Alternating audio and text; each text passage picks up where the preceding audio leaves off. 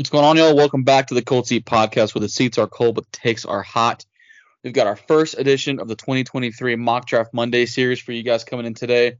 Do six mock draft Mondays leading up to the NFL draft on April 27th. Really excited to get this kicked off. Before we get started, we'll kind of add some context to some of our picks here. Um, both of us have updated a few of our positional rankings that we've kind of put out um, over the last what nine-ish weeks. Um, crazy they went by that fast since we started in you know late January and already through the combine, already through spring break, um, already done with all of our uh, positional rankings on the mock draft Mondays. So um, with that, we'll get a couple of our updates in here. Uh, I believe I've got, uh, I think, let's see, I've got six, but three of them are on the same position. You've got uh, four, and two of them on the same position. So um, should get started here in a second. I'll, I'll let you get the uh, the first update here on your mock draft, or rather on your um, on your positional boards before we get to the mock draft. Yeah, for sure. So I know I had a tough time with my receivers rankings trying to figure out all what I wanted to do and, and what order over the past month or so. Uh, and I ultimately landed on Jackson Smith-Njigba being the wide receiver one in this class. Um, obviously, you know, his combine helped that with his three cone and his short shuttle, um, both elite, elite times, um, just showcasing his elite change of direction ability. Um, and he made some nice plays um, on all the different routes they had them running up there in Indianapolis. Um, so he moved to wide receiver one. Not much to it. Uh, just like him all around, and I think he'll be the best receiver on the board. Yeah, for sure. I'll stick with the receiver group here, um, and I'll go with my update to my receiver board. Um, I had originally, I, I believe I had uh, Quentin Johnston at wide receiver three with Zay Flowers at wide receiver um, wide receiver four. Um, I flopped those two, bumped up Zay to wide receiver three. Um, actually, I believe I had wide receiver five with uh, Jalin Hyatt at wide receiver four, if I'm not mistaken. Um, but I flopped those around, moved Zay Flowers to wide receiver three, Quentin Johnston to wide receiver four, and Jalin Hyatt to wide receiver five. Um, mainly off the fact that after watching more of Zay's tape, um, it's really clean. I think it's it, I think what his floor can be is better than the floor of what Quentin Johnston and Jalin Hyatt can be. Um, I really, I, it's not that I move Quentin or Jalin Hyatt down. It's more that I just I bumped Zay Flowers up above both of those guys. Um, kept Quentin Johnston ahead of Jalin Hyatt. Um, just because I think again, I think there is a huge bust potential with what um, you know, with what Quentin Johnston can become. But again, the wide receiver one upside is it's undeniable for him. I mean, the, the what he can become at the next level is rare in this class. Um, you know, I think he's one of the only guys you look at that and go, man, he's a total physical specimen. Um, one of one in the class, and a class with not a lot of big receivers. So kept him at Forge because that upside. Um, and then with Hyatt, uh, bumped him down to five because I wanted to keep Johnston ahead of him. Uh, I think that with Hyatt, you know, a little bit of bust potential. I think that he's he's being a little bit overrated at times. I think what he can do. Um, you know, I think he can succeed in other ways in the NFL. I think when you go back and watch more of the tape, it's hard to see on tape how we can he he can succeed outside of the slot and outside of just being a burner because of what Tennessee did with him. Um, a lot of kind of a ball of clay. Um, but we'll just kind of see where that goes. But didn't want to bump up Zay Flowers. I feel like he's the most complete. Pardon me of the three, but I did keep JSN at one and Jordan Addison at two, despite not a great weigh in and combine from Addison, but I think his four four five four speed's plenty fast for me. I like it. I'll get to my uh two edge adjustments. So Nolan Smith moved to edge four from edge five for me, and I brought in Keion White out of Georgia Tech. Um, move him moved him up to my edge five on the board. Obviously, this could all change. I don't have Lucas Van Ness um, on my top five currently, but I really like what Keion brings. A little pow- a good bit of power, a little bit different from the rest of the guys uh, for the most part in this class. So I think I just like that move. Obviously, still subject to change, but Nolan White or Nolan Smith and Keion White um, are the two guys that moved. Yeah, uh, definitely like the Keion White move for sure. Obviously, I had Nolan Smith at four, so definitely in support of that one. I, I definitely see the upside with Keion White. Um, similar reason I moved the guy to edge four or edge five for me, um, which was Lucas Van Ness out of Iowa. Um, I remember when we talked about him, I said, you know, I didn't really see it for him on tape. Um, you go back and watch a little more. Obviously, I mean, these rankings were early for us. Um, you know, and you, you learn more when you go on tape. And as the combine happens, you kind of go, oh, like that. Like for me, the combine isn't like, oh man, this guy's really fast, boost his stock. It's more like, hey, I saw this on tape and does the combine match what I saw on tape? And I think with Lucas Van Ness, you go, man, like the explosive numbers were really, really good. He tested well as like as as a you know his 10 split was good. He looked really, really good in drills, which is a big one for me. Um, if you if you look fluid in drills, go back to tape, it kind of pat you know matches up a little bit better, and it kind of puts a, a couple, um, you know, kind of erases a couple question marks for me. Um, you know, listen, I think he's still a boomer bust. Pro- he's got a lot to learn. Um, you know, I think where we talk about talked about Tyree Wilson is maybe like a boomer bust, or not like a boomer bust, but just a guy who's got a lot to learn and kind of a pass rush plan, and he just needs to develop as a as a rusher and as a just an all around like just a pass rusher. If you can be a specialist in that, you got to test the level a little bit. I think the same can be said for Lucas Van Ness and the fact that he just needs to. He didn't get a lot of reps at Iowa, and that's not his fault necessarily. They they were a team that rotated their guys pretty thoroughly, and um, you know, I see the traits with NFL teams, so I wanted to put him at five because I think the ceiling. I mean, you've got to take into account ceiling with some of these guys in these rankings. I mean, the ceiling is sky high for Lucas Van Ness. If he can put it all together, so um, moved him up to five, moved him up to five. Um, had a great media session as well, so um, good combine for him. Boosted his stock a lot for me. Um, and go and go back and watch that tape a little more. You see the flashes, and if you can get those flashes on a more consistent basis, you're looking at a great player. So, um, kind of changed my tune a little bit on changed my tune a little bit on Lucas Van Ness. Yeah, for sure. Another guy that could slip into the rankings for me. Um, my final adjustment was uh, inserting the Maryland corner, uh, one of their two really good corners, the taller one, uh, Deonte Banks. He's six foot two. He had an incredible combine, which helped with it. But he was just overall really consistent all season. Uh, you look at his stats, and he didn't have the best stats. Um, but playing in the Big Ten, he did a really good job with a with a good corner across from him and Jakorian Bennett, who's probably going to be a fourth rounder. Um, you know, Banks overall, I like the versatility he brings. While he is a bigger corner, he did have some reps in the slot, and while he was better on the outside, uh, he shows that ability to be able to play in the slot. Being from Maryland, school I follow more than pretty much every other school but Tech. Um, I liked, I obviously like Maryland guys. Um, but but honestly, after the season, he wasn't really talked about as much as kind of a highly touted guy. And the more and more people, you know, evaluated him, obviously saw him at the combine as kind of creeping up people's boards and corner rankings. And I think it, it's a possibility he could go day one in the draft. Um, whether he will or not, I don't know. Kind of a fringe guy at the moment. Um, that could always change. But yeah, I thought going into fifth round, uh, going over Cam Smith, I just think he was a little bit more consistent than Cam. Yeah, no, I, I definitely get that. Um, definitely thought Cam struggled when he wanted to get that number one assignment. Um, a lot to learn though. He's a young kid. Um, I think corner is a position that you can learn a lot when you get to the NFL, being around vets and being around in a different. Its scheme is huge for corners, and I think um, they tried to use him a little too much as like a as like a big press man corner, and I think that you know while he can do that well, I don't know if that's his strong suit as in press man. Um, I think he could be a little more benefited from a little more scheme versatility and scheme diversity. But again, um, I kept him in my top five. I actually subbed out Clark Phillips for Deonte Banks. Um, watched more of the tape for Banks. I didn't watch a ton of Banks before our episode uh, when we did corners. Um, you know, it's kind of a name that was slowly on the rise at that point, and I just I, I didn't have time to get to him. Um, that was kind of all it was, and so I went back watched his watch his tape. Um, really liked what I saw. I think when you look on tape and you see the athleticism, um, it's encouraging. And then he goes to the combine and blows out of the water. Um, at his size at 6'2, it's encouraging. I think teams are going to like that a lot of that, especially after you saw obviously what Sauce Gardner did. He's elite athleticism, and even Tariq Woolen, a bigger corner with really good speed, um, good length.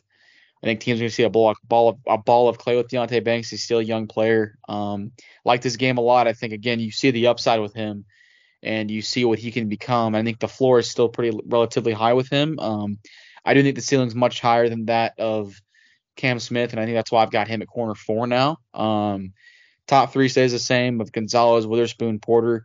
Um, pretty solidified top three there. Um, kind of in that in that order. I think uh, you know, going to be a big, big testing day for Witherspoon on Illinois Pro Day, pretty coming up pretty soon. Um, especially after his counterparts uh, especially Gonzalez went out and had an absolute monster combine. Um, but again, the Witherspoon's 40 times not going to move me that much. Um, but again, keeping with Deonte Banks at four, corner four for me. Um, leaving Cam Smith in the top five felt felt right. Um, wanted to move Clark Phillips out. I just I feel like his role is a little too niche in the NFL. Like I don't know if he's able to play outside in the NFL. Like, he did it in college, um, but outside of Jordan Addison, who we played great against, by the way, Addison did play in the slot a lot in that game, in the games they played against Utah. Um, and I just feel like he didn't see a lot of elite talent in the Pac-12. Um, and I just at his size in that frame, as dominant as NFL receivers are on the outside, it's going to be tough for him to play outside corner for me at least. So moving him to slot full time is kind of a new thing for him. That's why I wanted to move him out. But again, still love Clark Phillips. I think he's still a super high floor player. Um, just don't know what that ceiling's going to cap out at anymore. You know what I mean? So um, moved him out, and then I've got one more. Um, I know you don't have any more here, but I've got one more here. Um, I flopped my tight end one and two. I moved Dalton Kincaid to tight end one and dropped Mayer to tight end two. Obviously, didn't get any testing numbers on Kincaid. Believe he's going to run at Utah's uh, pro day this week. I believe Thursday or Friday, the 23rd or 24th. Um, looking forward to seeing that. Uh, frankly, the, the, the, combine numbers were never going to move me for either of these guys. When I went back and watched the tape, um, and man, the, the the Oregon game really sticks out to me for Kincaid. Um, my worry with him was was what he can do as a blocker. And I think when you go watch the, I watched the Oregon game again. I watched a couple of those I hadn't watched, and then I went and watched the Oregon game again because they they were the best front they saw, um, you know, in conference play. And there are plays where you go, man, like he he wins here as a blocker, and when he doesn't win, it's not for a lack of effort and for lack of trying. It's it's more like, hey, like the technique's not great here. It's a, it's not a great step here. Whereas like I feel like an NFL team can coach up technique and how to actually block guys as opposed to like I can't coach a guy to go want to stick his nose in it, want to go throw throw you know throw his body at a guy. I can't coach a guy to have great give great effort. Um, and I think that the more we see the NFL position at tight end as become more of a chess piece, I think that the what Kincaid can do after the catch, um, and how he can run more of a full route tree to me makes him more valuable than Michael Michael Mayer, and I think expands his ceiling a little further. Again, they're different tight ends. Michael Mayer's your traditional, you know, inline tight end, stick one end of the line, have him block down, have him do whatever. I just don't know if his route tree is going to be as full as Dalton Kincaid's in the NFL. Um, and again, that the tape that Kincaid put out is dominant. You just don't see guys do what he did in the second half against USC, where everybody in the stadium knew Dalton Kincaid's getting the football and nobody could stop it. Alex Grinch is sitting in the box at, at the stadium at, at, Utah's home stadium, knowing Dalton Kincaid's getting the football late in the game, and they could do absolutely nothing. He he could not draw up a defensive play to stop him. Nobody could.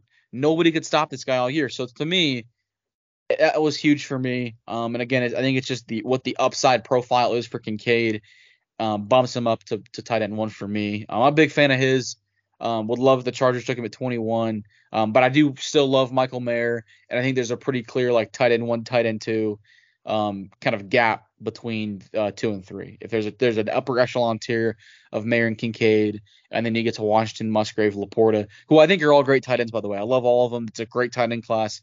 Um, just think there's a little bit more of a a a less of a risk when you take those top two guys as opposed to uh, when you get to Washington and Musgrave and those guys like that. No, yeah, I agree. Uh, 100%. I mean, these rankings are always subject to change any day. Um, but we'll keep y'all posted. If we do make any rankings week to week, we'll make sure to mention them before we kick off our mock draft. Um, but one more thing quickly to touch on before we do get the mock draft going is we had a little uh, shakeup in the order of the draft. So a little bit ago, uh, probably like a couple weeks almost, uh, the Chicago Bears, they previously held the number one pick. They traded it to the Carolina Panthers. And what the Bears got in return was the ninth overall pick, the 61st overall pick, a 2024 first rounder, a 2025 second rounder, and wide receiver DJ Moore, who I think is a top 15 guy. Um, you know, wide receiver one type that's really going to round out that receiver room in Chicago, and I think they're looking really good uh, personnel wise on offense.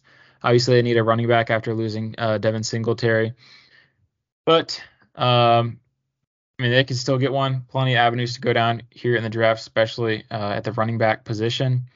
But yeah, just something quick to touch on. So the draft currently is going to start with Carolina, and then Chicago's first pick will be at nine. Yeah, I think you know we kind of we hadn't really talked about it much on our podcast. Um, it kind of been a topic of conversation with everyone else. Um, we talked about it, you know, between the two of us over text or sitting at a baseball game or whatever, and we both kind of thought like, does Chicago want to go past four? Like, do they want to miss out on the blue chip of Willer, of Anderson or Carter. Um, and then I think you look at the Jalen Carter off the field stuff. And I didn't mention this in my in my position rankings, but I, I moved Jalen Carter down my big board to six. He was originally he was originally one. I moved him to six just because even though legal stuff seems cleared up, the question mark is raised of hey, like, is this guy mature enough to be in the NFL? Like, what? There's clearly an off the field issue, and there's a, a huge maturity issue with him and you you're taking a huge risk that you can make it work with him. And you've seen a lot. There's a lot of guys who.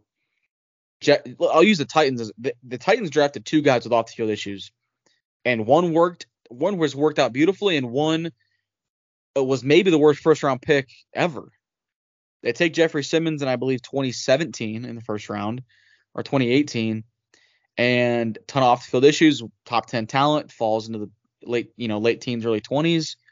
Um, I don't remember where they picked him exactly, but he was uh, picked much later than he should have been. He's one of the best defensive players in the whole league.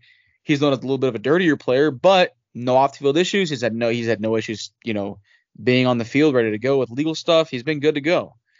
Then you look at Isaiah Wynn, who there were question marks about him coming out of Georgia. You know what? There's off there's there's immaturity question marks. He's got all the talent in the world, but he's he's immature. He's he's not ready for this. The guy was out of the league in a year, literally out of the league in a year. And then I, I think you look at Henry. I mean, Henry Ruggs clearly had had a maturity issue that nobody really got brought to light until it was too late with tragic accident. But again, we're looking at this question mark with with Jalen Carter, and I think, and I'll kind of come full circle with the Panthers here. Um, you know, I think the Bears, they go, man, like unless we go to two, we're probably not getting Will. You know, if we go to four and Arizona's going to sit there, you know, Arizona may just sit and pick it and pick Will ahead of us because they know they can't get him later. So I think Arizona's eh, eh, they look at that and they go, well, well, let's just get the best the best pick haul. And if Carter's there for us at nine, we'll evaluate. We're gonna do our homework and we're gonna evaluate and we're gonna see. But if we're not comfortable picking him at, at, at you know four, we got to move back a little further, which I think was what happened, and that's what they did. They go to nine. I think they're in a great position to either get tackle one, get offensive weapon one, whether that be tight end, running back, receiver, or they can pick the the best defensive player available, which could be a corner or it could be an edge guy or Jalen Carter if that's what they what they want to go. Uh, I genuinely I don't know who picks Carter. It could do, he could go at three to Arizona still. I, I just I, I broke it down like, to my dad like this when we were we were talking about it because kind of try I try to keep him in the loop with what's going on with NFL draft stuff. He didn't really look, but I I'll talk his ear off sometimes about it. And you know, I said to him, I said it reminds me a little bit of what happened with you know Travon Walker going one, where the Jags may have been one of 32 in the fact that he was one on their board, but they picked one, and that's how the that's the reality that we live in now. He went one because they were the only team that he had that had him at one. But guess what? They picked first, and they made the pick. So we, I mean, Arizona could be the only team in the league that would take him in the top five. But if they, but if they're picking top five, like that's what's gonna happen. Um, the outlier could be among the top group. So, um, you know, obviously very different situations and scenarios, but I think like on principle, if the outlier lies at the top of the draft, that may just be what happens. So, um, I, listen, I hope that Carter it works out for Carter there's a huge human element that we're missing with this. You know, the pro day comes in, and has a terrible pro day, he's overweight, doesn't look good, he's out of shape. We're obviously missing a human element of just the the mental side of what he's going through. It's I can't even imagine. It's got to be unbearable dealing with the, the death of, of a teammate and a friend, and then probably someone he was very close with in in um I believe her the young lady's name was Chandler who was driving the car um, the UGA football staffer. So it's like it's got to that that's tragic in and of itself for somebody. And then the fact that he was maybe implicated in that, and then the fact that you know he's got to he got to live with that, and then it comes out at the combine. I mean, it's it, it's it's a ton of stuff that I'm not excusing his actions of driving 104. But there's a human element that I think is being a little bit lost in translation that I want to shed some light on. When I do talk about, hey, like he's down on my board, like it's recoverable. He's gonna have to go in and nail these interviews and nail these one-on-one workouts. And again, I'm, I'm, I'm I hope all the best for Jalen Carter in this situation. I just think that right now, this is the this the reality that we're living in, and then that's part of why the Bears moved down all the way to nine. Like we talked about, like, hey, don't move past four. But they felt comfortable to do it here, and um, there's kind of some clarity in the top of the draft before we get started here. Yeah, for sure. I agree. Um, but we're gonna have so the way this is gonna go is we're gonna have two minutes per pick. Brady's gonna have the odds, so he'll kick it off. I'll round it out with the evens. We're gonna alternate. Obviously, you know, top two picks or so. Uh, we're not gonna take the full two minutes. But as soon as one of us makes our pick, the two minutes starts immediately.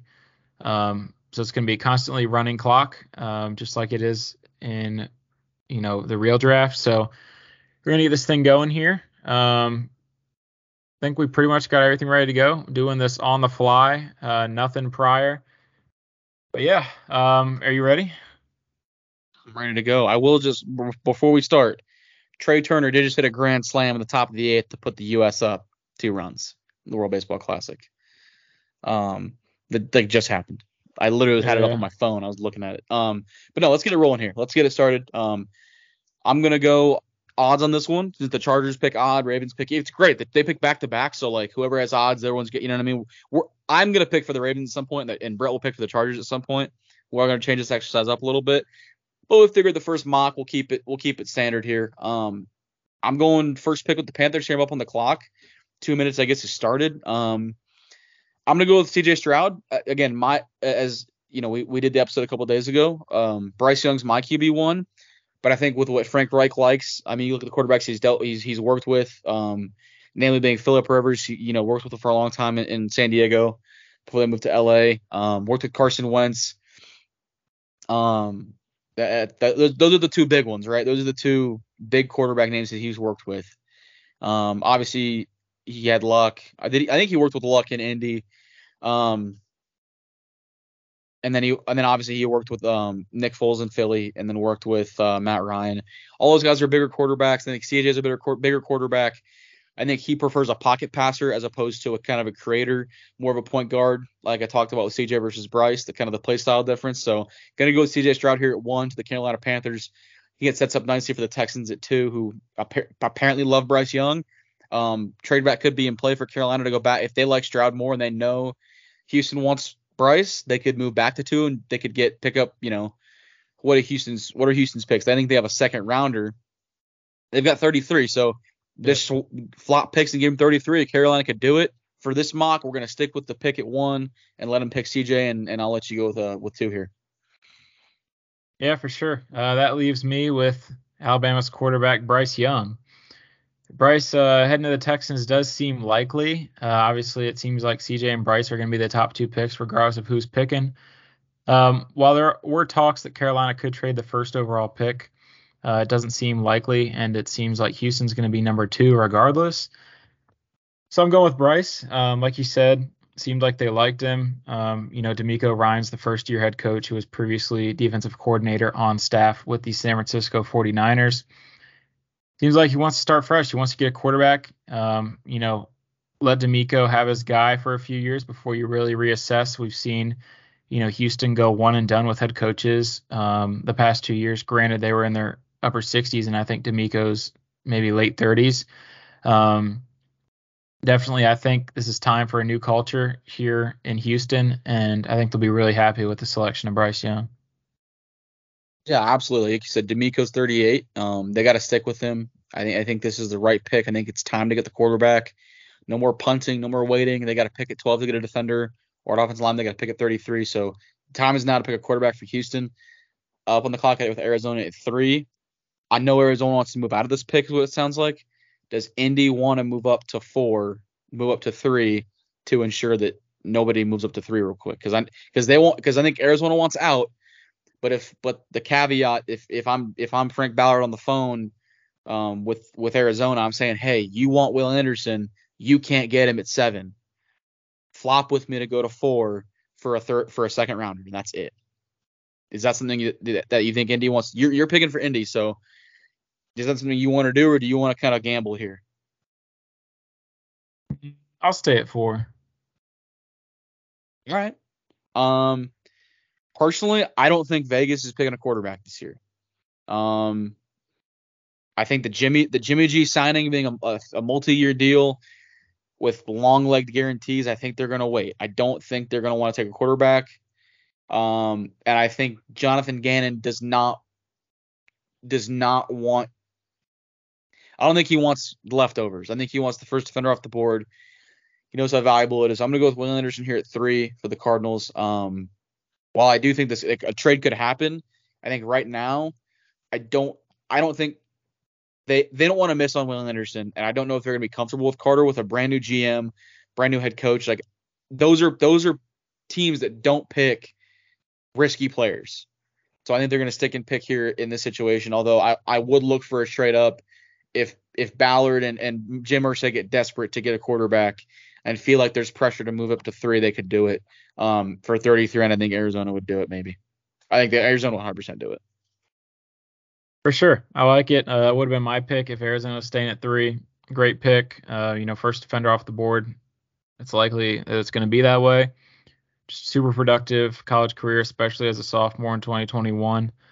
But with the fourth pick, uh, the Colts are on the clock, and they do have a lot of needs, but the need that kind of supersedes them all is quarterback. And if they're picking here at four uh, on draft night, then they still don't have a quarterback. And so you look at your options, and it's between Will Levis, Kentucky's quarterback, or Anthony Richardson, Florida's quarterback. And I think in terms of how they can develop um, quarterbacks, obviously neither guy I think is a day one. But in terms of development with a higher ceiling, I think it's Anthony Richardson. So I'm going to go with him. Um, going to go with AR-15 to the Indianapolis Colts at the fourth pick. I think this will be beneficial, and I think his play style will open up the offense more. Yeah, um, I like it. I think Shane Steichen coming from you know Colin plays in Philly. I think when you look at the similarities um, between Jalen Hurts and both of these quarterbacks, honestly, because they, they provide similar profiles. Um, I just think with what Shane Steichen wants to do. I, have seen Shane Steichen's offense um, with Justin Herbert, and I think that um, I think there's more to work with with Richardson, and I think that the Colts got to swing big, and this is the biggest swing you can take in the draft is taking Richardson. So I like the pick for them. Um, definitely a gamble, but you have to. Chris Ballard's got to do it. You're the other thing is you're locked in with a long with a longer leash with Richardson than you are with Levis. So I think it's the big one um, for for Ballard, right? Like they they've got to figure it out. And if Ballard misses the quarterback, he's out. But again, if you if you take Richardson, the clock's a little longer for you than it is for than Levis. So like the pick there for for Indy going Richardson. Um, got the Seahawks up here at five. They will not be moving out of this pick.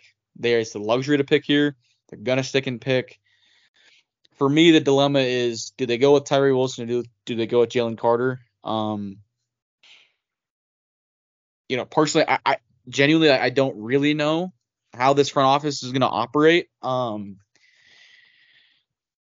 but I think Pete Carroll is going to.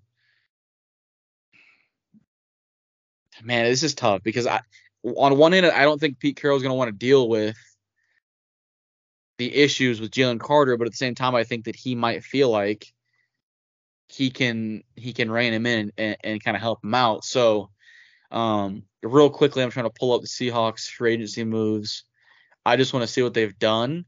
Um, they Dre'Mont Jones. Okay, we're gonna go Jalen Carter then. They signed Dre'Mont Jones to a big deal. He's a run stuffer. Um, yeah, gonna fill a similar role as Tyree would. I'm gonna go with Carter there for them again. I, I, I personally right now I wouldn't pick him there. I think it's high. I think for a front office and a, and a coaching staff that's on the hot seat. That's a bold decision, but the talent's undeniable. So I'm gonna go with Carter here at um at five for him, and uh, Seattle takes the gamble on, on, with the hopes that uh you know the veterans in that locker room and, and Pete Carroll can kind of rein in Jalen Carter and um kind of get him right off the field. Yeah, I agree. Uh, I think that pick is you know, while people might think it's a little high, uh, I think it's a really good fit for him. I think they've always been good at developing defensive guys, and I think he'll have a pretty big role on that team. Um, I think they'll help him out with the off the field stuff. I don't think it should linger too long um, after he's drafted, hopefully. Um, so I like it. But the sixth pick on the clock is the Detroit Lions. And they could go a lot of different ways. Um, they're really good at positions and really bad at some positions. Um, but it's tough. They drafted Aidan Hutchinson in the first round last year. Um, you know, they have Jeff Okudah, who they spent the third overall pick on in, I believe, 2020, 2021. So it's tough to pick between. I'm leaning towards defense. Um, obviously, Tyree Wilson is on the board. Christian Gonzalez is on the board. Between those two, hmm. I think I'm going to go Christian Gonzalez just because they spent a first on an edge last year, and I think Gonzalez offers them something, you know, that Okudah doesn't have. Okudah's a little bit shorter. Gonzalez is a bigger corner, and I think he's the best corner in the class. So I'm going to pin him to the Lions at six. Yeah, I, I listen. I get it. Um, you know, they've made a bunch of moves and they've kind of set themselves up to do whatever they really want to do. I mean, listen, the Cam Sutton signing it does not take corner out of out of out of play for them. Obviously, they paid Cam Sutton eleven million dollars a year, but they they need more than just that. So if they feel like Gonzalez is the best player on the board for them, they're going to take him. Um, I said that I don't think Vegas stay in a quarterback, and Levis is here for him at seven, but and I'm going to let you kind of make sure this seems like a fair trade. But I think Tennessee Titans will move up for for Will Levis here. They're only going up five picks. I think with this board, I don't know if Vegas can take an edge player because they've just spent so much money on. To me, it's either they trade down or they draft Witherspoon here. Um, and you know we're gonna take Witherspoon because I think they're gonna sit and pick. I don't know if the haul's gonna be good enough to get down to 11. Um, yeah, I'll go with Witherspoon here. I was just gonna say, um, I do think it's probably better off that they stick and pick. One because the Hall won't be as much as what they want because I don't think the Titans are gonna offer everything the Raiders want just to move yeah. up five four spots. So I like the Witherspoon pick there at seven for the Raiders. Um, but eight, the Atlanta Falcons are on the clock and seems like a pretty easy pick to me. Um, I'm gonna go Tyree Wilson, edge from Texas Tech. They need help all on the defense. Obviously, uh, they got Jessie Bates, they have AJ Terrell, um, but they need an edge, and they need one pretty badly. So gonna give him Tyree Wilson, super versatile, uh, can rush from all different uh, alignments. I really like him going there. Um, I think this is a pretty reasonable spot for him.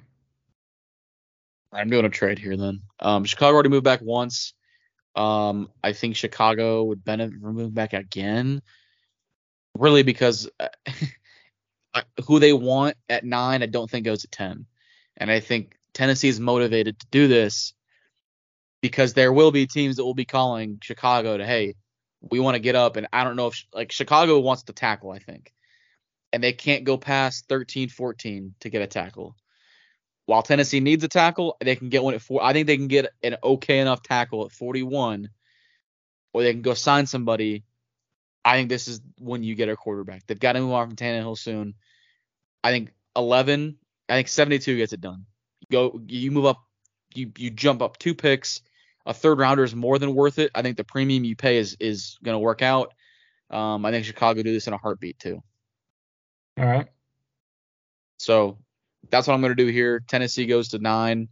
I'm not. I didn't want to do a bunch of trades in this mock, but again, I think if this is a situation we're in on draft night, Titans have been aggressive in the past. Right. Um, they made the move. They, they traded AJ Brown to get an extra pick last year. So, um, here I think that it's easy. They if they, this is the situation they're drafting Will Levis at, at nine. Um, they could play the they could play the game and wait, but the problem is I think that Bill, Howie Roseman would would move back anywhere in the draft if you wanted to. If someone's calling him to get up to ten, shoot, he'll move back wherever he wants if he gets a good value, and a team's going to be desperate enough. So um, I think Tennessee gets ahead of that. I think they go ahead and get the quarterback. Um, they only give up a third rounder, which is frankly it's eh, that's a that's fine. Um, I think they kind of roll from here, and they view this next season as a rebuilding season. I agree. I like that pick a lot. Uh, getting Levis at nine for the Titans, uh, a little bit older guy who did have plenty of college experience um, and playing in a really big conference in the SEC. So I like it overall. But with the 10th pick, we have the Philadelphia Eagles. They got this pick from New Orleans in a, just a pick trade last year uh, before the draft, right around this time of the year. It could go a few different directions here. Um, tough to say exactly. Obviously, um, if you haven't been following along, they re-signed a couple uh, corners. They re-signed Fletcher Cox to a one-year deal. So I'm not sure if can they I, go. Can I float something to you? Yeah. What Brian Branch to replace C.J. Gardner Johnson? I was thinking about that. I was saying, not sure if they go corner, um, but they could go. They could go Branch because, like you said, he does have a similar role to Gardner Johnson. I was also thinking um, Calijah Kancey, but that would be pretty high. I don't think that would work. But I like Listen, Branch I overall. would get I'd get Kancey and I'd understand Bresee here, both of them. I upsides there. You work with Fletcher Cox. I mean, any D any D lineman I'd be behind here. Um, I think it's a hair early for Joey Porter Jr. And I think considering they just signed Bradberry and Slade to, to deals, I don't know if they take a corner this year. Um, I just I figured I'd float Branch because it, it literally feels the same role. Um, but I just I don't know where your head was at. Yeah, um, I was thinking Branch, just because everyone else, the value and fit doesn't match up uh, quite as well. So I'm gonna go with Branch. Brian Branch, uh, kind of the do-it-all defensive back from Alabama. I love it, dude. Brian Branch is a stud. He's one of my favorite players in the class. Top ten player for me right now on my big board. Um, you know, listen, I I get it. it it's a great pick for them. Um, it's not a it, people are going to call it a reach. It's I don't think it's a reach in any by any means. Um, and that just Philly gets a damn good football player, which is something that they do every year. Um, but you got the Chicago Bears up here at 11 after moving back from number nine with the Tennessee Titans. Titans go up and get Will Levis. Um, gonna be tackle here. I'm gonna go ahead and take Paris Johnson Jr. I think that again, while I my tackle one right now is Broderick Jones, and that again could change. Um, you know, I, I actually have I've not gone back and rewatched tackles because frankly the Chargers aren't taking one. I was gonna wait to do that in case they didn't re-sign Pipkins and they did. So um, I'll get to it eventually. Um, Paris Johnson Jr. obviously had a great combine, as did Broderick Jones, but I think I think Paris is the first tackle off the board. He's a little bigger. I think a couple, you know, it's less projection than Broderick Jones. So um, Paris Johnson Jr. Um, while my heart tells me to pick Bijan Robinson for the Bears, I think they've got to get Justin Fields a left tackle first. They have to. Uh, they can't get one later. As much as they'd like to wait, they don't have their second round pick. They have the Ravens one instead, which is a little further back at what 54. Um, they got to take a tackle here, and it's going to be Paris Johnson Jr. for me. I think it's the safest tackle pick. Um, don't know if Skoronski meets their meets their length requirements, um, their thresholds. I have no idea uh, what Ryan Poles is where his head's at. and he's going to go Paris Johnson Jr. though. I like it. Uh, Paris Johnson Jr. is my offensive tackle one in this class, and with the 12th pick, Houston Texans are on the board, and I'm staying in Columbus. Um, heading to the receivers, and I'm going to take Jackson Smith-Njigba to put him on the Houston Texans with Bryce Young. Um, and that's pretty much that. The Texans need a receiver. They have Brandin Cooks, who obviously ugly contract, could be traded, probably won't be unless it's on draft night for a lower pick than the Texans initially wanted. Uh, but Jackson Smith-Njigba is a really good fit here, and I think he'll be there for him. I love it. I, I absolutely love it. Um, I think what Bryce does and what JSN both do best, and they complement each other's skill sets really, really well. Um, when you watch the tape, JSN comes back to the ball really, really well. I think he runs the scramble drill well. Um, similarly to Jordan Addison, that's a great strength of Jordan Addison's game as well. But um, JSN's a clear wide receiver one in this class. Um, I love the pick. You know, I'm a big I'm a big JSN guy. Um, so I'm, I love the fit in Houston as well. Um, especially if Brandin Cook stays. I think he might. Obviously, wanted out, but again, um, different regime. Obviously, playing for a guy like DeMeco Ryans, who um, players absolutely adore and love. So, um, you know, kind of the the mood should change there a little bit. And um, if it does, I think, um, yeah, I think Cooks could stay. I think I think JSN's a great complement next to Cooks. Um, but with the Jets here at 13, I'm gonna go offensive offensive tackle. Um, thought about corner, but at the end of the day, like they they've got to get their best five on the field. Um, you know, I'd go Skoronski's. I think he's up their alley, but again. I don't know what Joe Douglas looks like, looks for in tackles. Obviously, they took Mekhi Becton, who's a who's a, just a freak of nature. He's an absolute monster human being. So I'm going to go with Broderick Jones here. Um, slots in at left tackle. They have no idea what's going to go on with. We don't know what's happening with Mekhi Becton. If Becton can play, great. Broderick can play on the right side, and and AVT can play guard. Um, we just we just don't know. So um, getting Broderick there for them gives them a tackle. They get their best five on the field.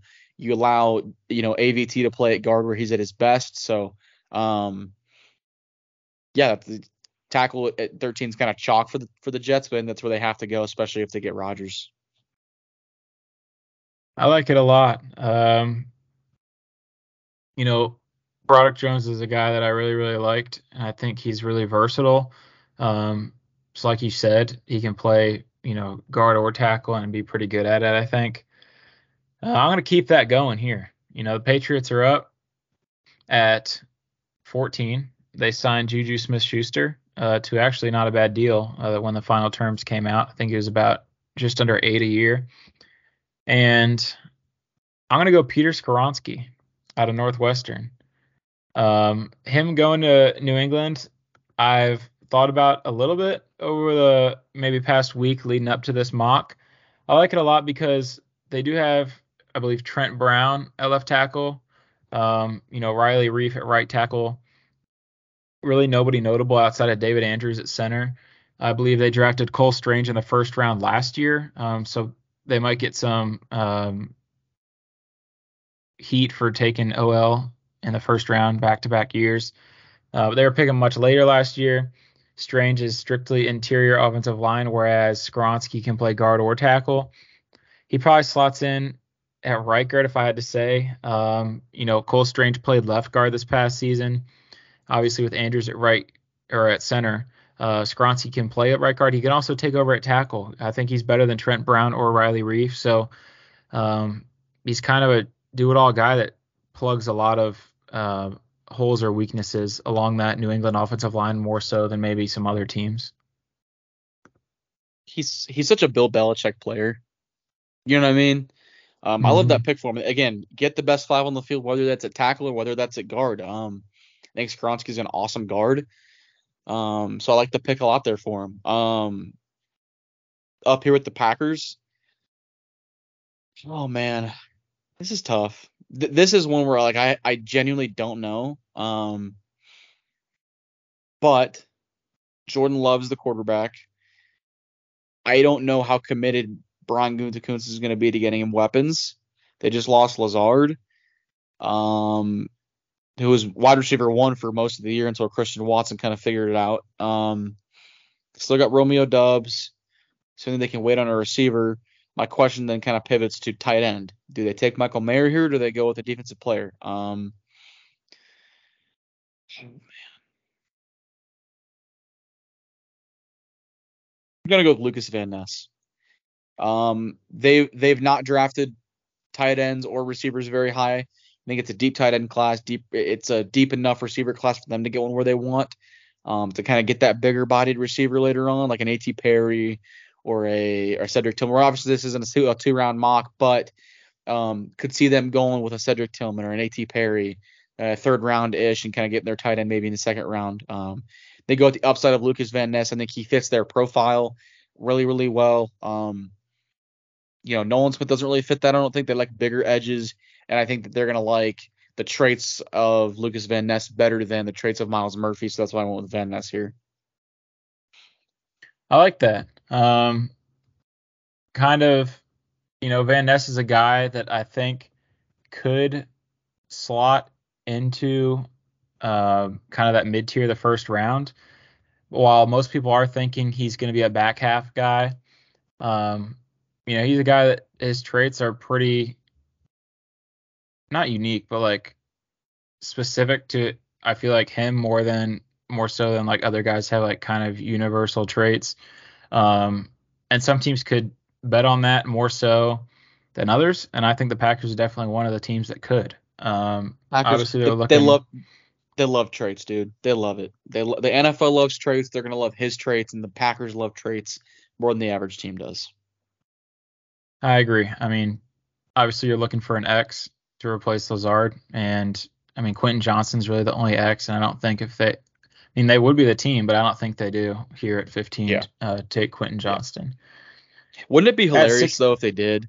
Wouldn't it be funny if Uh. like the first season after they take a receiver or they take Michael Mayer? Could you imagine? You know how funny I that'd be. God, it'd be just a cruel world that Aaron Rodgers would get to live in. But they're gonna get an extra second for him this year, so they're they're they're gonna have a chance to take two weapons in the second round. Right. All right, 16th pick. We have the Washington Commanders. Um, last year they took Jahan jo- Jahan Dotson in the first.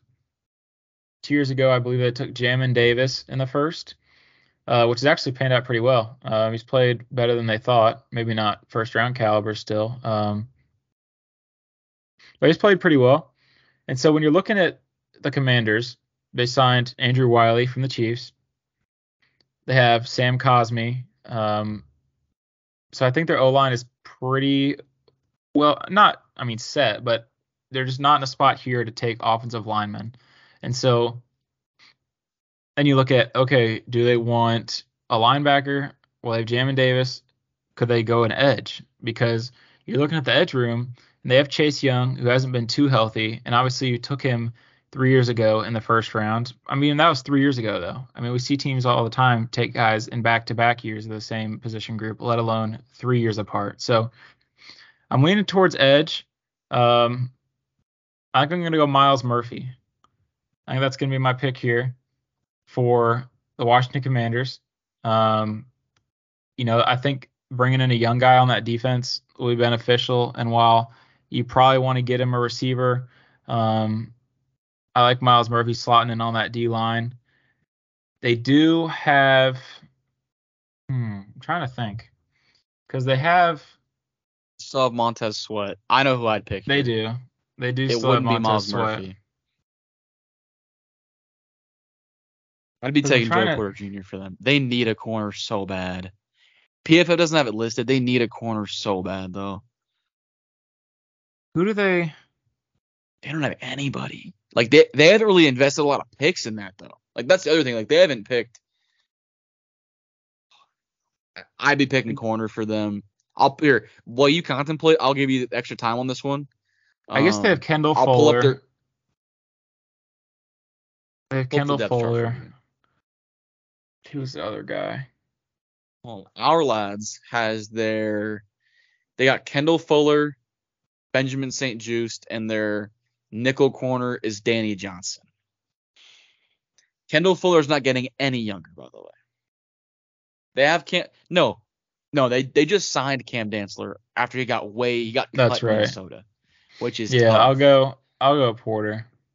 Okay, because I think you can slide Fuller into the slot, into the nickel. I, Danny Johnson's. Listen, no disrespect to my boy Danny, but come on, come on. He's not not not moving the needle for me. All right, that's that's the thing with with my guy. So I like Porter there. That's the pick I would have made. I just the talent there is undeniable. I think they need a corner really bad. Um, again, they, they could have gone. I, I don't I don't dislike the, the pick of Murphy. I just think that in an edge class that's fairly deep, um, they could probably get a guy like Felix Anudike Anadike Uzama or um Adebawore from Northwestern. They could have gotten him maybe later. Um, Right. just like the value here at corner as well. But Pittsburgh Steelers up on the clock at 17. Um, gonna go with Anton Harrison here. They need a tackle. Uh, they could go edge. They, you know, Nolan Smith seems like a fit as an outside linebacker spot, but Cam Heyward's still there. TJ Watt's still there. There's rumors of a Bud Dupree reunion if he got after he got cut in Tennessee. Um, don't know if he does it. Again, it would mean he'd have to take a little bit of a pay cut, maybe. I don't know what his market looks like. Kind of this second wave of free agency is going to clear up a lot of these questions for us, but they're committed to Kenny Pickett. They have to be for the next three years. You've got to give him a left tackle. They have they've had horrible offensive line play across the board. Really haven't invested in the offensive line much. So I'm gonna go with Anton Harrison here.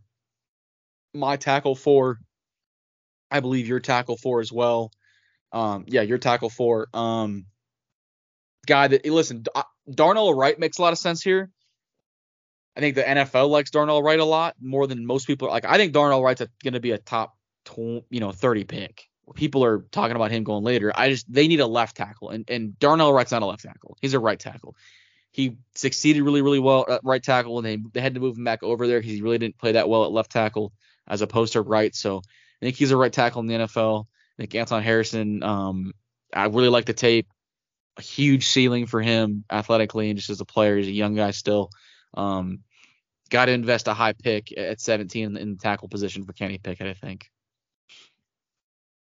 I like it. Yeah, that's. Um, I mean, I would have gone tackle there. Um, so top four tackles are off the board.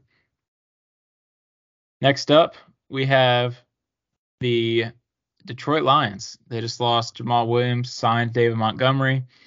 Um, I mean, that could go a lot of different directions here. Like I said, they took Hutchinson last year. They took Christian Gonzalez the sixth pick in this mock. I don't know if they go back to defense. They do have a really good offensive line, actually, um, pretty much all around. And I don't think I would take Dawand Jones or Darnell Wright here. So then you're looking at receiver. Um, they have Amon-Ra St. Brown. They don't really have anybody else. So I think I'm going to go to the receiver position. And you look at the receivers on the board. Amon-Ra St. Brown is kind of a guy. He can play X or Z. I think he's about six foot. Um, but I think I'm going to go Jordan Addison. I think Jordan Addison will give them, you know, a solid Z who can really align wherever, but it'll also allow Amon-Ra to get better matchups, allow him to be a true X. And while he's a really good receiver already, I think he'll be better um, with a more solidified role and just some other talent in that room and not a pick I would have uh, would have guessed. Um, it's it this puts Tampa in an intriguing spot here. Um, man, um,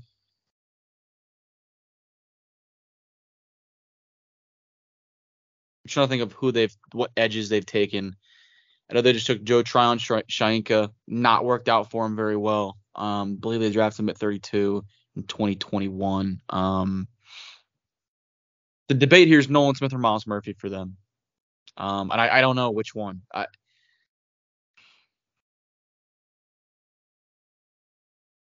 They'll pull up their. I I just real quick want to see what their depth chart looks like because this does change a little bit of the stylistic preference. Um, I don't follow the Bucs very much. Um,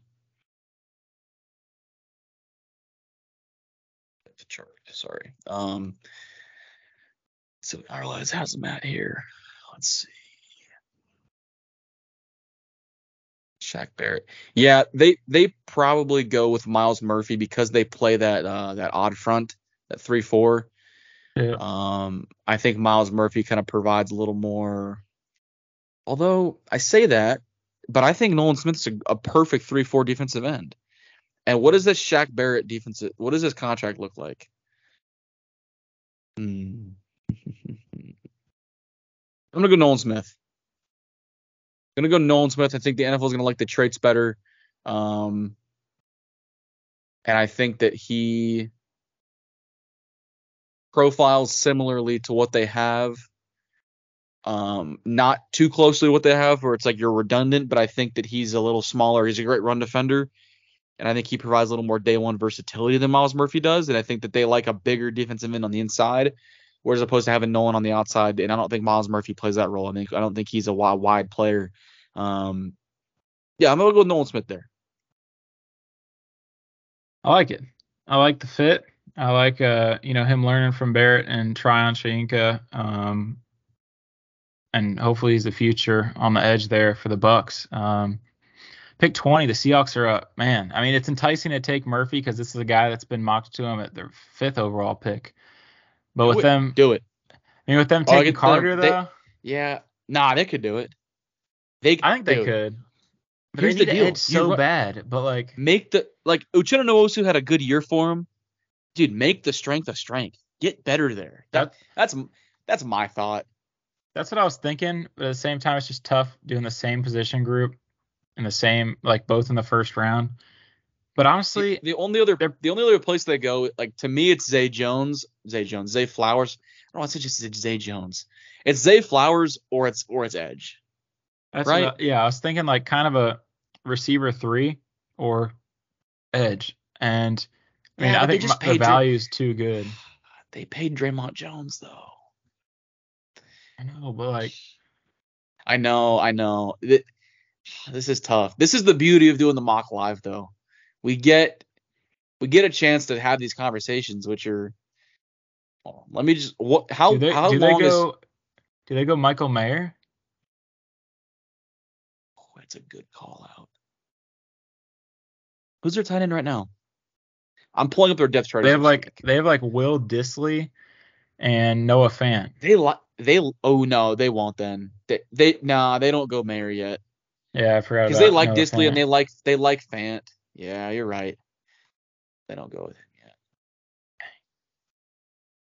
Well, they're fine on O line. Um, Thanks. they don't. Hmm. I don't think they go corner. This is tough. Yeah, it is tough. Anyone want to trade up? Ooh, Jacksonville wants to trade up. 24. I know you control Jacksonville, but I'm going to intervene. Jacksonville wants to move up and get a corner. They want Deonte Banks. Is that out of pocket?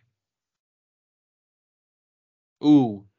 Or is there anyone that wants to get Quentin Johnston over you guys? I don't think so. Because he's not going. Tell me he's not going at 21. I don't think so. Ooh. Yeah, I the like, I like Jacksonville. because I think Seattle would move back here. They got their premium pick. They sit in here with a dilemma like, hey, we don't know if we really want to pick a receiver. Like to me, JSN's a, a is the JSN's the perfect receiver for this team, but unfortunately, he's not here. He went way earlier. I think that's what's going to happen in real life. So I could see them moving back. Or is there a team that You're saying wants? Seattle? Yes. One more thing. Would Buffalo go get ahead of the Chargers to get Bijan? Because Ekeler's not back in Los Angeles next year. Like Ekeler's gonna Eckler will be on the team. ne- I think he's going to be on the team in 2023. He will not be a Charger after that. Did Buffalo sign a running back at all? No, I mean they drafted James Cook, but they don't. So Devin, I have believe Devin Singletary left. Nyheim Hines and James Cook. Yeah, I like it. because the I mean, think about it. The Bills would be aggressive to do that. Although, do they do they pick a running back back to back seasons early? I mean, James Cook was a late third, wasn't he? You need a second. Let me see.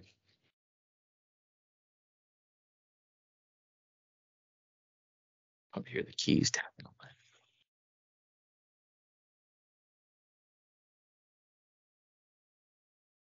He's a second round pick.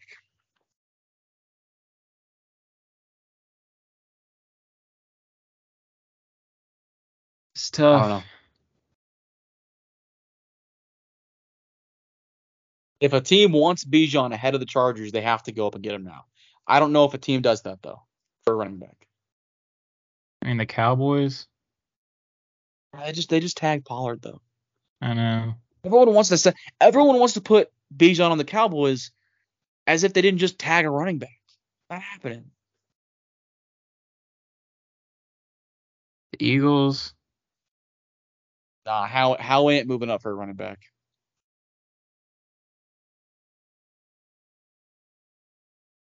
That'd be the Bills. Yeah. Doesn't have to be. I mean, the Bills make the most sense out of the, all the teams. I don't think the did the Bengals. Bills- No. No. They could, but I think they find a way to make it work with Joe. I think this Joe Mixon contract stuff is his agent trying to get him a, an extension. That's what I think. The running back market sucks. Right.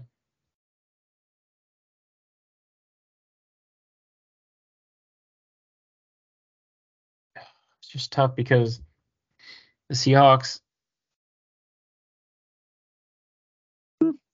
This is this is where it gets fun, dude. It's the twenty. It's like the late teens, early twenties is where it gets interesting. Like the Bills could do it, but they did take a running back. So then they probably don't. They probably sit and pick. They have other needs to tend to. Yeah. The Bills need to improve that offensive line before they get a running back. Fair. They also need to. They also need to replace linebacker.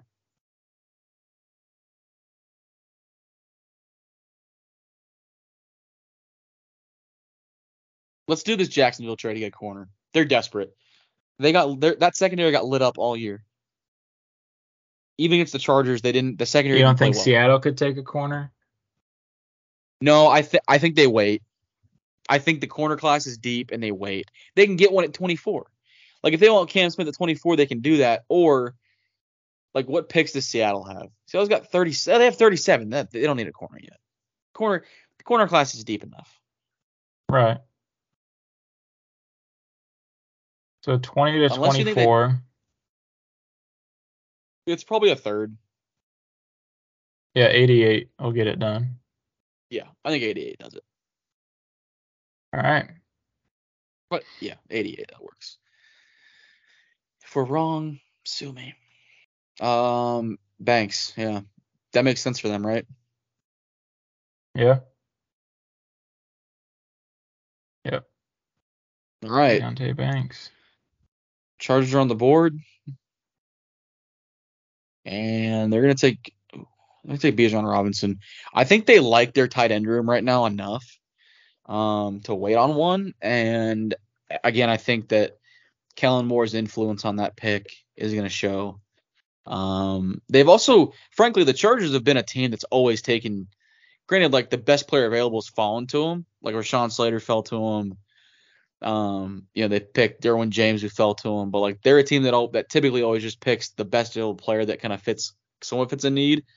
Um, like Zion was one of the best players in the board last year when they picked 17. So, um, Bijan, like personally, I don't think Bijan's there at 21, but in this mock, as we went through it, none of it, we didn't really think like, hey, this team's gonna take a, a running back here. Um, like I'll tell you right now, if if, Chicago get the, get the tackle figured out, they're taking there. I think they take Bijan but for the time Yeah. being, they don't. So, um, Bijan goes 21 to the Chargers, and I am crying tears of happiness on draft night. Yeah, I like it. Um, this is tough for me. We got Myles Murphy on the board though. Now, granted, we did draft Ojabo, and You, we you know who to you know who to pick here. You know who to pick.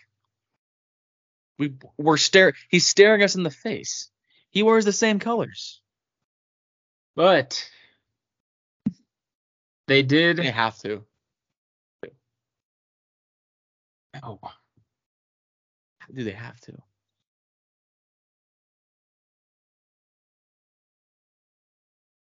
Which receiver do they like the most? It's Quentin Johnston. It has to be. They need an X. Yeah, they can get one later though. Do you take Zay instead? I mean, I like Zay better. So do you. But what are the Rav- What are the Ravens gonna do? The Ravens have been burned by small receivers.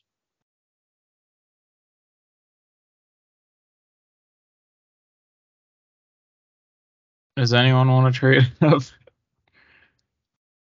Um, because Cam Smith is the best corner.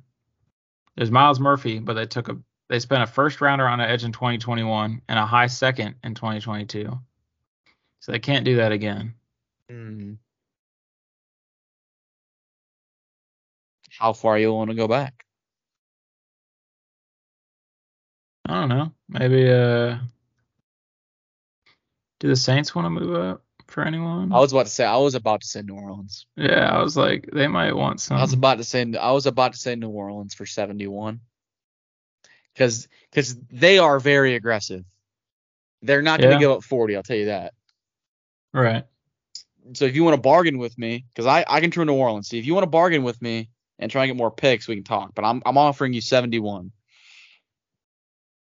Let's see. Let me get the Saints pulled up.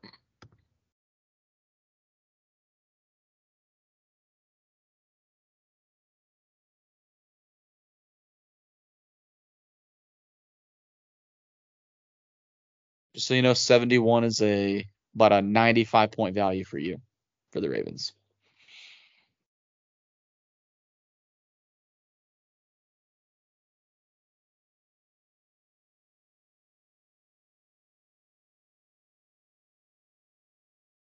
Um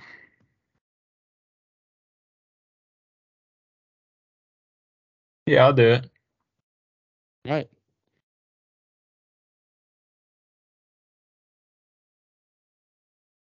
Saints. I, I'll pick for the Saints here since they were 29. You you you just pick three in a row here for Yeah, I got you. when they at 29 for the Ravens. Um, I'm taking Myles Murphy for the Saints. Edge run has already happened. Um, Myles Murphy's a great player. I think this is a move the Saints would make, being aggressive. Um, I think their offense is fairly set for the time being. Um, there's no really an offensive player I think they would take here. They they already drafted receiver high last year. I think they- they're committed to Taysom Hill at tight end. I think I don't think they'd take Kincaid or Mayer. So I think Myles Murphy here for them at 22 uh, makes a lot of sense for a Baltimore team that will move, that is probably looking to move down in that situation too. Yeah, I like it. Although they Um, should have, you know, although they should have just taken Quentin Johnston yeah, and I filled the receiver need but I don't like it. instead of trying to take A.T. Perry in the third round. I don't like it. I know so- you're. I know you're taking At. If this was a three round mock, we're sitting at- Dan Law Field at Rip Griffin Park doing a, th- a three round mock in between innings, you'd be taking A.T. Perry at 80, 85, 86. Yeah, probably. But I, I like A.T. Perry. I think he's a good player. Don't get me wrong, but I do. I like him. Um, I got Min- I got Minnesota here at 23 again since I'm I'm back up with the odds. go ahead. Um, man, Minnesota's a hard team to pick for. Um, obviously they lose they lose a corner.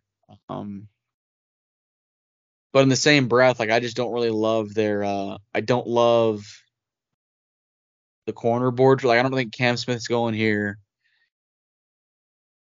Dude, what is Minnesota gonna do here? This to me to me this is like where Minnesota gets a little bit interesting. Um, only because they can go a lot of different directions here. Um, you know what? I'm gonna go Quentin Johnston for Arizona or for Minnesota here.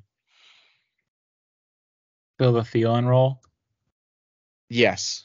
Yeah. For the kind of the he can run the big slot if you want him to, but he can kind of play outside. And, and I think getting him and kind of just placing him on the outside lets you move Justin Jefferson wherever wherever the heck you want to move him to. Yeah, Quentin Johnston allows you to do that. I think. I like it. I'm updating the order. Keep keep him in the purple here. Here, I'll, I'll get that way. You get your pick for uh, Seattle here. I got you. All right, and all right. Let's see. So you got Johnston to You the got- Vikings. Yeah, you got you got Seattle here. I got I got the mock order here. I got you. Seattle is up on the clock here at Seattle's up here. 24. And interesting decision here. Gotta think. They it might be tight end. Here it might they be. have Fant though. They got Fant though. Like, where else do you go? Ooh. I don't hate Zay Flowers. I like Jalin Hyatt here too, actually.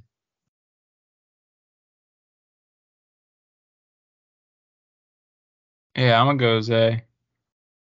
Yeah, I like Zay here. Yeah. The Giants are pissed, but they're the Giants don't want a slot receiver anyways. They already gotten too many receivers. The Giants? Yeah. Oh, they, I feel like they I feel like they signed like three dudes. The Giants are taking Michael Mayer right here. Although, you know what? Maybe they're They not. got Waller. Oh, duh. I'm stupid. They literally just traded for Darren Waller. God, I'm an idiot. It's late. It's this is the, the second podcast we've recorded today. We're going back to back. I'm tired.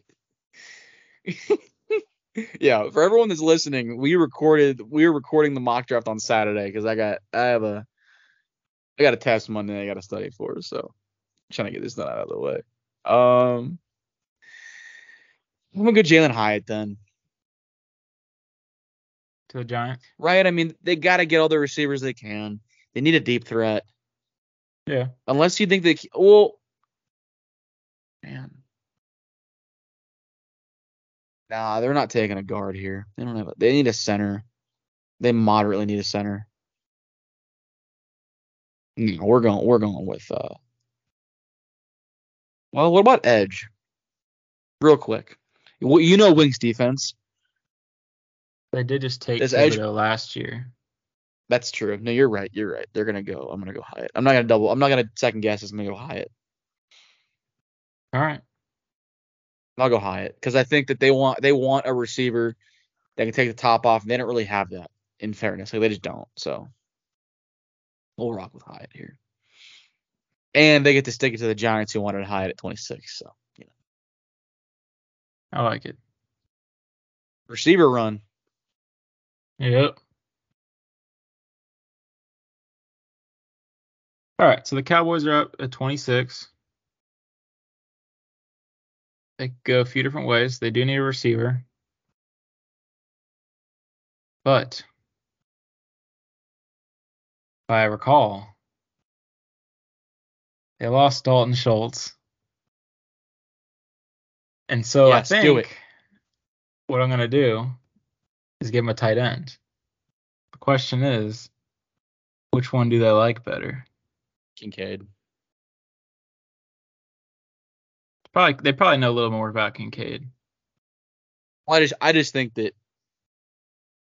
Well, actually, no. They like they like Mayer better because that's what McCarthy's offense caters to. Think about all the tight ends that, that they had in, in Green Bay with McCarthy. Marcedes Lewis, Jermichael Finley were the two were the two big ones. Those were those were big body guys who blocked. And it's and it's McCarthy's offense now. So I. Yeah, but then Schultz no, no, I know, but that that was Kellen Moore's offense, is what I'm saying. That's true. That's true. We'll go Kincaid to the Cowboys. Whoa! I thought I just talked to you into Michael Mayer to the Cowboys. What happened? I mean, I mean Mayer. What ha- What happened? I mean, you going Mayer? Mayer? Yeah. Yeah. That's good. I'm up with the Bills. it's an interesting one. Um, I'm gonna keep it kind of boring. I'm gonna go Bryan Bresee. I think they the interior defensive line there could be a little better. Actually, you know I'm not gonna go Bresee. I'm not. This is O'Cyrus Torrence. That's O'Cyrus Torrence. Bryan Bresee is O'Cyrus Torrence. Never mind. I wanted to go Bresee because I thought that they could use the defensive help, but that offensive that offense was terrible at the end of the year. They were they were gassed, they were tired. So I'm gonna go Torrence there for them. And they lost um, they lost Cody Ford. And yeah, they did Cody Ford too. Someone else. I mean, they really don't have anyone Connor, on the O line. They, well, they than... signed they signed Connor McGovern, but that, that, that doesn't that doesn't move me. Yeah. Again, they lost Cody Ford. They do need. Unless they have a guard that I don't know about. Maybe I'm just dumb. I don't believe they do. I don't believe they do.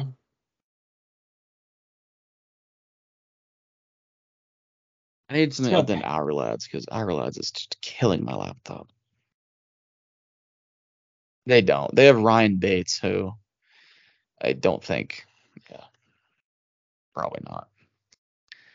Probably not gonna. I don't think old Ryan's keeping his job in this situation. So we'll go with. uh Thought about Darnell Wright, but I, I think uh we'll go with we'll go with Torrence. All right. Well, the 28th pick, it pains me. Well, you have to give him Kincaid, I think. Because you look at Didn't they just sign? The- Didn't they just sign a tight end? I'm I'm, I'm being dead serious. did they? Didn't Cincinnati? Did they sign a tight end? I feel like they did. No, Maybe they don't I'm have tripping. one. They don't. Yeah, this is Kincaid. I hate this so much. Bro. Whatever. Damn. Yeah. They lost. Hayden Hurst, Yeah. who was their starting tight end. And Yeah. Kincaid's pretty similar uh, play Yeah. style. So. No, he he definitely is there. God, I hate that so much. I want to vomit. Throw throw the whole mock out. I hate it. I hate it. Ugh, disgusting. All right, Ravens on the clock here. Um, receivers, you got Downs. That's about it. You like you like Bresee here? I do. Um, but I, we kind of need a guy to play like five. You can play five. You played great against Tennessee at the five. Not an every down edge, but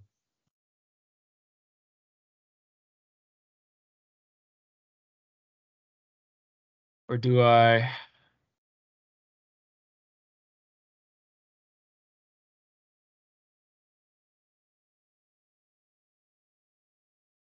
I'm between Bresee, but my take there is we can sign Calais back for cheap, and he'll retire after one year, so he'll be a good just fit. Plus, he already knows the defense, and he's a leader and all that stuff.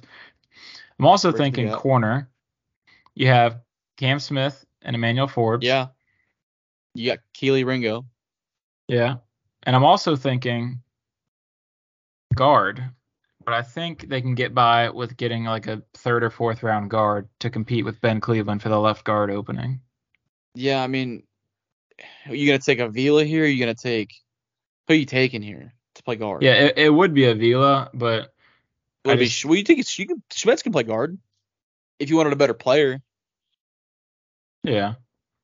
but I think you're better off waiting to get guard.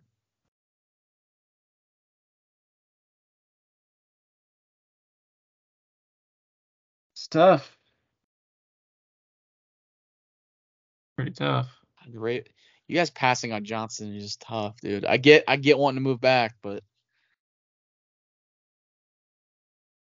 I think here we have I like Cam Smith here.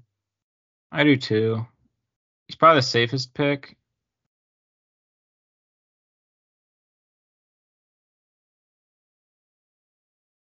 We can't go edge. We spent too much on edge. That's why I suggested Bresee. I think he can play a multitude of roles, but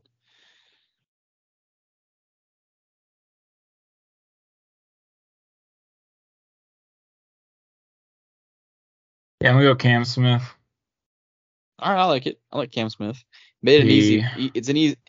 It should be an easy pick for you at 30 here, based upon the board.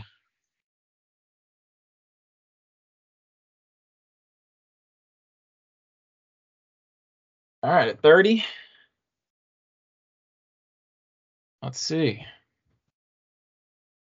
A lot of D linemen. Um, who did they? They lost Hargrave and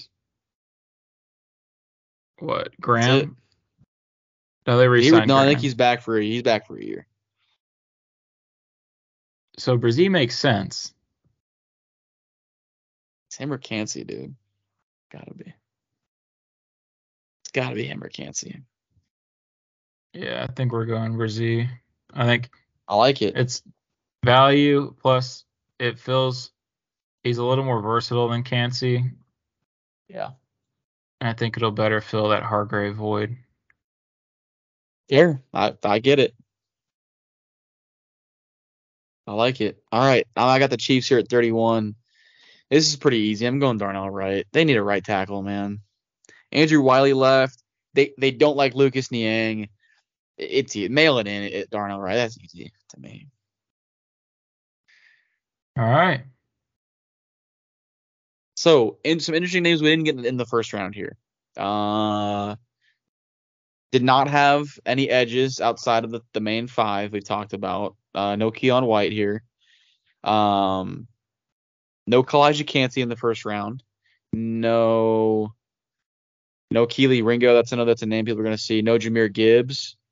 No Darnell Washington in the first round, which again could very well happen. But yeah, um, yeah, I think this is it. No, no linebackers, obviously. I thought Buffalo was a place one could go. Um, but again, I think they've got to address that offensive line for um, can go get Torrence instead of uh, trying to load up the defense. They can go sign a vet uh, linebacker. There's a lot of guys in the market right now. I believe they also signed Germaine Pratt. No, that was Cincinnati signed Germaine Pratt. Never mind. Yeah, they re-signed him. Yeah. Man, him him and J- Josephus, I gotta have a talk. It's off topic, but they got a little chat after those post game comments from Pratt. But that's the 1st Mhm. mock draft Monday. That's concluded. Right about an hour and twenty. Not bad considering we talked, you know, twenty minutes to start the episode on uh on our rankings adjustment and the in the trade in the top ten or in the or in top ten in within the top ten, uh with Carolina going to one and Bears going back to nine. So um yeah, I don't look at this mock and like, oh man, we could have done something different here. Like, I think it's a solid mock. Obviously, there's you know things are going to change. It's going to look different, and it's going to look different next week. I promise you that. So, um, but I, like- I like this mock a lot. I think it's it's different. They got some good trades in here. It's it's unique.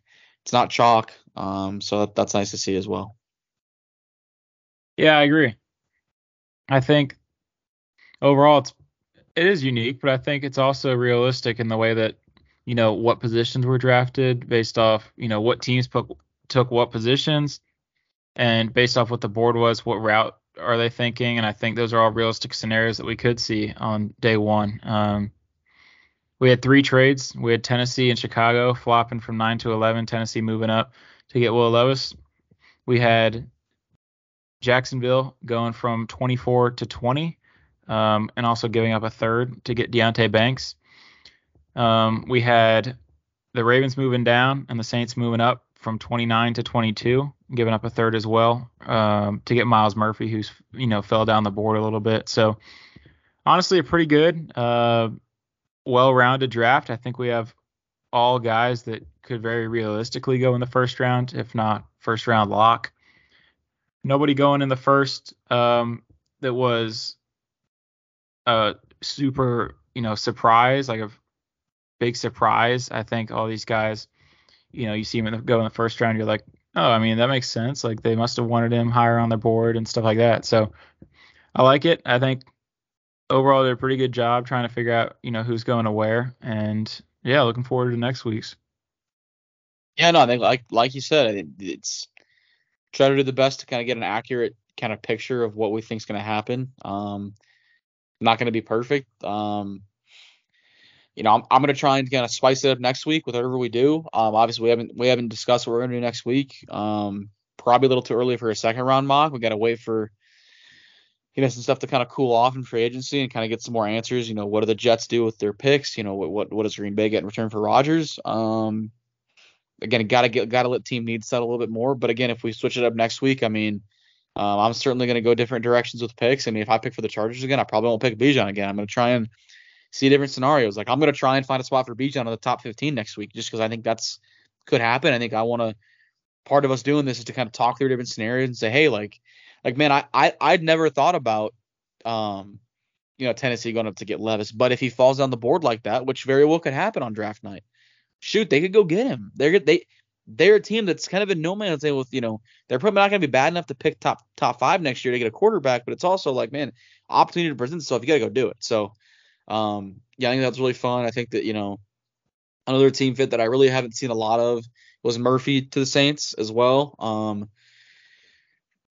you know, I've seen a lot of these before. Um, you know, I think Quentin Johnston to to, uh, to Minnesota is different as well. Um, I really liked your pick of, of Skoronski to the, Patriots as well. That's one we haven't necessarily talked a, a ton about, haven't seen a ton about. Um, that I like that fit a lot as well as um, just kind of overall again, it, it's unique, but it's not out, outlandish. It's not you know totally outrageous and and um, kind of out of the norm. It's just it's unique, but it's it's it's accurate, like you said. I think it's it's realistic what could happen um, as of right now. Obviously, that can change in six weeks though. So right. that's the beauty. That's the beauty in mock drafts, though, right? That's that's that's the name of the game. Yep. So it's all about. Um, you know, that's why we're putting a new one out each week for the next six weeks. Uh, is the first one of six, so plenty of stuff to change. Uh, you know, the order of what teams are picking where could change and team needs are going to change. Um, you know, as they sign guys from free agency, you know, extend guys, uh, what have you. So a lot of stuff to go down. Obviously, trades are always an option. You know, whether it be within picks or with players involved. Um, I think it's all possible. So this is currently a scenario that we're thinking will play out. Um, just in terms of you know, it's mixed with a little bit of some hotter takes along with very realistic takes. So um, definitely a reasonable scenario. You know, one to 31 I think is all reasonable. And next we're gonna have something different. So stay tuned. Um, you know, we're gonna have something different each week, and we will have episode 43 for y'all on Friday, and then a week from Monday, every Monday, we're gonna have a mock draft. So stay tuned for mock draft 2.0. Um, you know, hopefully some stuff changes, some signings uh, go through, some picks are ch- traded uh, to make it a little more interesting. But without that, uh, without anything else, I think that'll pretty much wrap it up. I think, I think you hit everything kind of the nail on the head there. Um, another mock draft Monday next week. Obviously, we'll talk um, kind of about the week and figure out what we want to do, how we want to change it up a little bit. Um, but that kind of wraps up first mock draft Monday. Really exciting, really fun. Um, this is my favorite time of the year. Um, you know, to do you know NFL content. So um, we're looking forward to doing the next mock draft Monday, and uh, we'll see you guys in the Cold Seat episode later this week. Yeah, for sure. See y'all soon.